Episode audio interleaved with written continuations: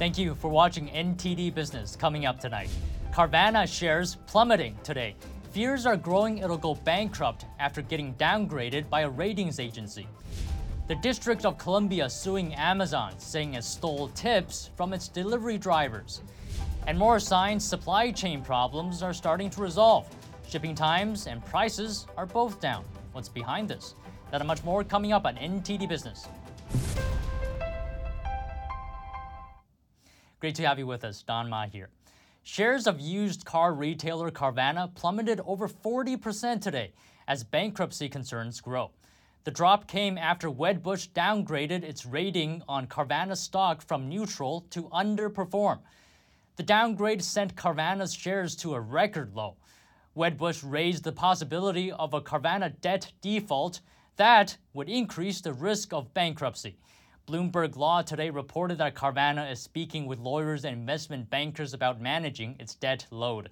Concerns are growing that plunging used car prices, lower demand, and high costs will hurt the company's solvency. And the District of Columbia's Attorney General today sued Amazon, saying the online retailer had withheld tips from delivery drivers. The Attorney General says Amazon, quote, tricked consumers into thinking they were increasing drivers' compensation when actually it was diverting tips to increase its own profits. Amazon Flex drivers use their own vehicles to make deliveries. Amazon settled with the Federal Trade Commission last year and paid over sixty million dollars to one hundred forty thousand drivers. But the D C Attorney General says that's not enough. There needs to be, quote, significant penalties to stop Amazon from doing the same thing. Amazon did not immediately provide a comment. And on Wall Street, stocks ended mixed today. The Dow gained about two points, mostly unchanged. S and P fell seven points, or two-tenths of a percent. The Nasdaq lost fifty-six points, or half a percent. Jack Dorsey, Twitter's former C E O, wants current C E O Elon Musk, Musk to release the Twitter files all at once. The Twitter files refers to internal Twitter documents that show how it suppressed the Hunter Biden laptop story. Twitter allegedly hid this story from the public to help Joe Biden become president. Instead of releasing these documents all at once, Musk is doing so through a series of what he calls episodes. Dorsey's call comes after Musk fired Twitter's general counsel, James Baker. Musk tweeted that Baker possibly suppressed information that was important to the public dialogue. He discovered that Baker had vetted the Twitter files without his knowledge. And the thing is, Baker used to be the F B I's head lawyer. The more formal title is general counsel. Baker played a key role in the Bureau's investigation into false claims of collusion between Russia and the twenty sixteen presidential campaign of Donald Trump. Constitutional lawyer Jesse Binnall from the Binnall Law Group says Baker was heavily involved in the F B I's anti-Trump agenda. Now, Binnall has represented President Trump before in several lawsuits. He was a major part of this false Russia collusion narrative um, that, that occurred uh, over uh, a number of years um, uh, that, of course, resulted in, in the Mueller investigation, which, of course, we all know now. Uh, the result was, of course, that there was no collusion, but they used this as an effort to try to undermine President Trump and his agenda. Baker himself was even part of the Twitter files. He had told Twitter executives to not release the Hunter Biden laptop story. His message to the executives is actually one of the documents in the files. Baker tried to explain, explain himself to Musk, but Musk found his explanation, quote, unconvincing. Lawyer Jesse Binnall believes Baker should have never been hired at Twitter in the first place because of potential conflict of interest. Jim Baker was such a heavily politicized uh, character that was that had such a huge political agenda that he never should have been at, at Twitter. And quite honestly, he should have been gone in, in uh, Elon Musk's first round of, of firings. Though not everyone agrees. Kevin O'Brien was an assistant U S attorney at the Department of Justice, currently working at law firm Ford O'Brien. He thinks Baker simply doing the job he was hired to do. If you're an assistant inside counsel at a major company and you're sending files, possibly sensitive files, to third parties, It's your job to review those files. It is malpractice not to review them. Baker has not issued a public comment about his apparent departure from the social media firm. We currently don't know when the next episode of the Twitter Files will be out. Meanwhile, Musk has suggested he may do a data dump later after all the critical stories have been released. And moving on, billionaire George Soros was the biggest political donor this past midterm election, spending one hundred twenty-nine million dollars on Democratic candidates. But how much has he spent on media organizations around the globe? A new study looks at just that. Here's the story from Jeremy Sandberg. A watchdog organization called the Media Research Center recently released part one of their three-part research on George Soros' influence on global media. The study finds that Soros has used his charities, including the Open Society Foundations, to finance at least two hundred fifty-three media organizations around the world. The founder of the Media Research Center, Brent Bozell, spoke about the findings on Fox News on Monday. Everywhere you look, you know, when you look at the Poynter Institute, the big fact checker, mm-hmm. It's funded by George Soros. How many people know that when you go on Google and you look up something, immediately you get Wikipedia, funded by George Soros? The media organizations include Project Syndicate, a publisher of commentaries that has received over one point five million dollars, the Poynter Institute's International Fact-Checking Network, which has received almost five hundred thousand dollars, and National Public Radio, which has received six hundred thousand dollars. Bozell says he believes Soros is a dangerous man. Here's his comment on Soros' ultimate goal. George Soros was asked that question, and his answer, you know, what, what do you want? His answer to me is chilling. It chills me to the bone. His answer was, I want to change the arc of history. That's how ambitious this man is. The Media Research Center says it will release parts two and three of its research later. They will detail exactly how much money Soros has spent on media organizations and which corporate media received Soros's money. And another U S state puts TikTok on the blacklist. Joining South Dakota and South Carolina, Maryland has become the latest state to ban the Chinese social media app from government devices. Maryland Governor Larry Hogan announced the directive yesterday. He cited the software's potential for spying on government entities and gathering users' information. U S officials have repeatedly warned that TikTok could steal data from U S citizens and pose a threat to national security. The ban also covers other companies like Huawei and Chinese state-owned tech firm Z T E. The directive also bans the use of WeChat and Alipay. That means government agencies must remove these products from state networks and prevent them from being installed on devices. And Virginia's governor issued an executive order for state agencies to report all fines, fees, and suspensions related to COVID nineteen shutdown violations. Governor Glenn Youngkin says state action imposed during the pandemic put businesses at risk and barred people from carrying out important daily activities. Youngkin also said he will order a stop to enforcement of all COVID nineteen shutdown policies, as well as the collection of fines and fees. He also plans to develop a reimbursement process. The new measures will not apply when the alleged violation is related to nursing homes, hospices, or assisted living facilities. The lockdown policies were put in place by the state's previous governor. Youngkin calls them COVID-era draconian overreach. San Francisco has had a change of heart, apparently, on its decision to allow police robots to use deadly force on dangerous criminals. Here's more from N T D's Shar Marshall. We need to invest in community in addressing the root. Politicians, advocates, and protesters on Monday called on San Francisco's Board of Supervisors to reject a proposal to allow city police to deploy potentially lethal, remote-controlled robots in emergency situations. The board voted down the proposal on Tuesday. Well, this is military weaponry uh, that has no place in the San Francisco Police Department, um, and it's really a reckless proposal to allow police to use a robot to basically deliver deadly force through uh, an explosive device. Um, that is, uh, it, it makes us all less safe. The turnaround comes a week after the board voted to approve the policy in an initial first reading vote. This prompted a protest at City Hall on Monday, with some holding signs that read, "No Killer Robots." In two thousand sixteen, a robot and a pound of C four explosive killed a sniper who was targeting police officers in Dallas, Texas.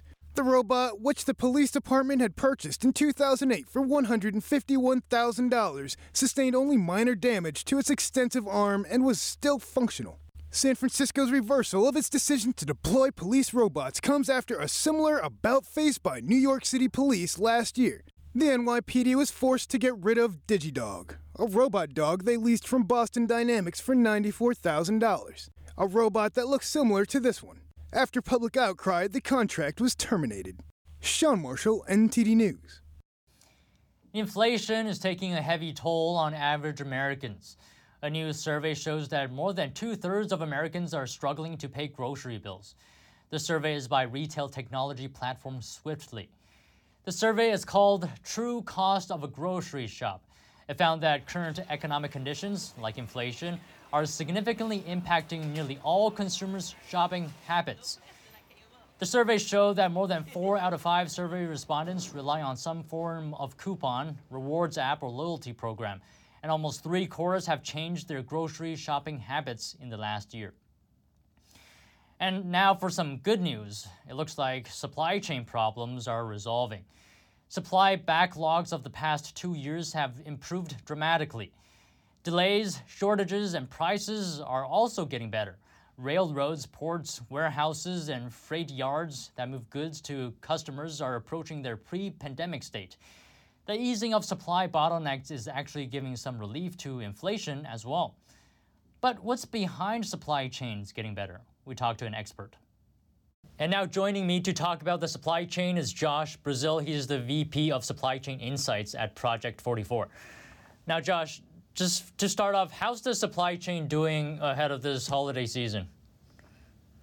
Well, what we've seen over the course of twenty twenty-two is really the improvement in, in supply chains compared to what we saw, uh, you know, at the end of end of twenty twenty-one, with a lot of the congestion going on due to that demand uh, that we saw peak during the pandemic. So it's really been a story of kind of uh, uh, going back to normal in a sense. But what's been interesting is kind of how, how fast it's gone back to normal over the last quarter, especially on the, the trans-Pacific route between Asia and the West Coast of the U S.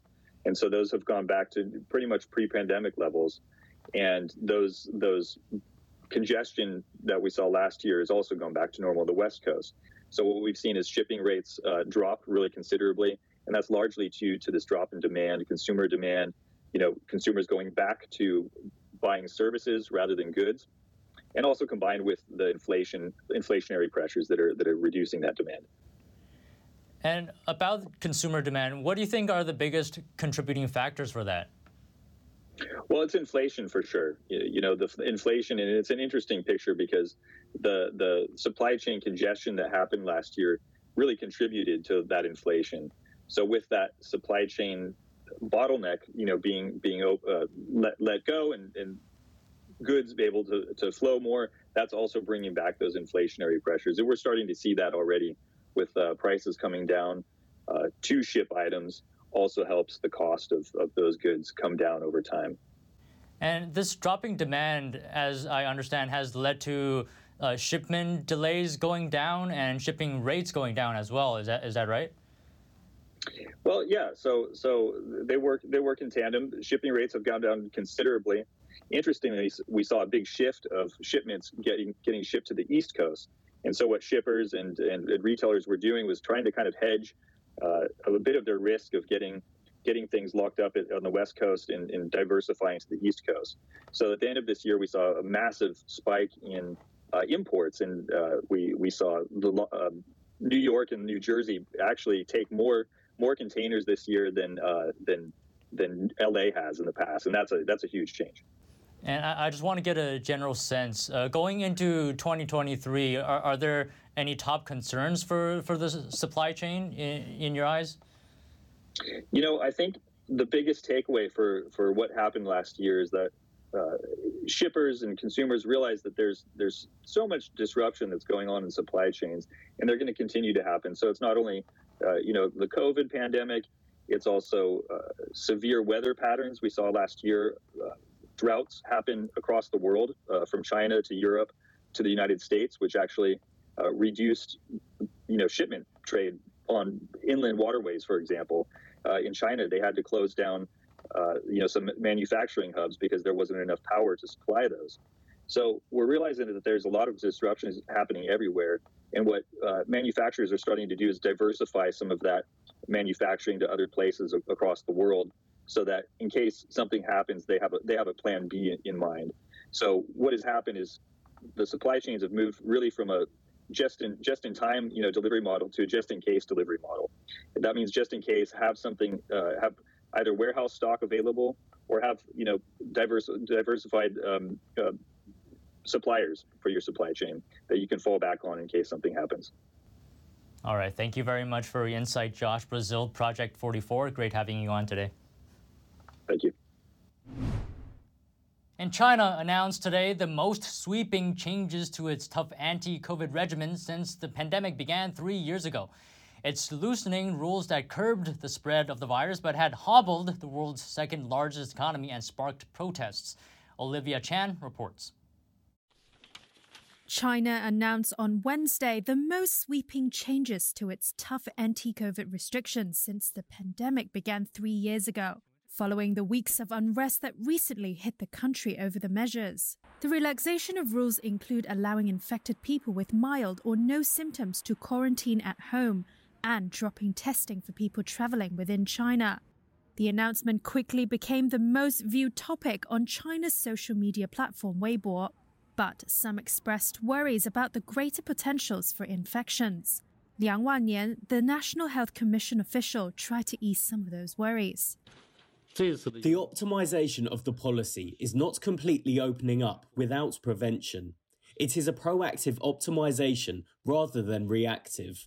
Wednesday's announcement is the strongest sign yet that Beijing is preparing its one point five billion people to live with the disease. Although China's borders remain mostly shut, searches on Chinese travel sites within the country surged.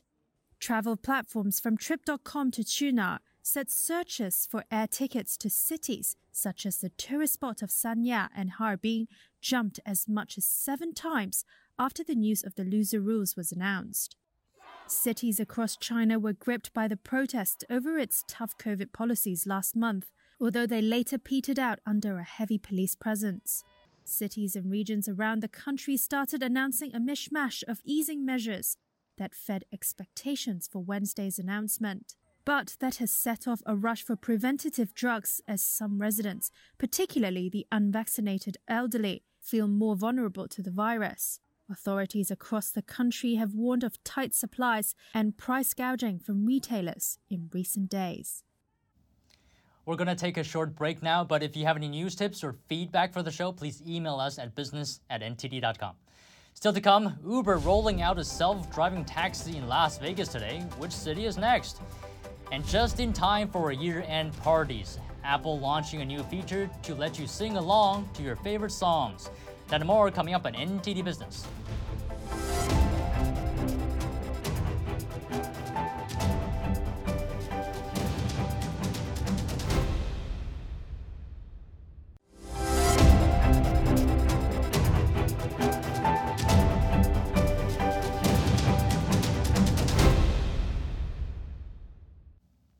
Welcome back.